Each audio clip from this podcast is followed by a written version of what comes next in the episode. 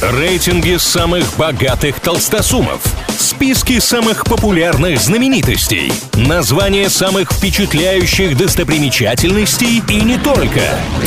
Крутометр на правильном радио. Как известно, все познается в сравнении. Для этого составляются разные рейтинги, а мы с ними разбираемся. В новом выпуске Крутометра с нами снова эксперты авторитетного издания Forbes, которые в этот раз представили список самых высокооплачиваемых звезд Голливуда по итогам десятилетия. Имена все знакомые десятки Дженнифер Лоуренс, Джонни Депп, Джеки Чан, Леонардо Ди Каприо и другие, но нас интересует тройка самых сам. Переходим к ней. На третьей строчке оказался комик Адам Сэндлер, что весьма неожиданно после Ди Каприо на пятом месте. Комедии с американцем, если не все, то считай через одну номинируются на «Золотую малину», а фанаты, вздыхая, вспоминают 90-е, когда фильмы с Сэндлером им нравились. Тем не менее, Адам в топ-3, в том числе благодаря неплохой сделке с Netflix и, конечно, мультикам выпуском серии «Монстры на каникулах», в которых он озвучивает графа Дракулу.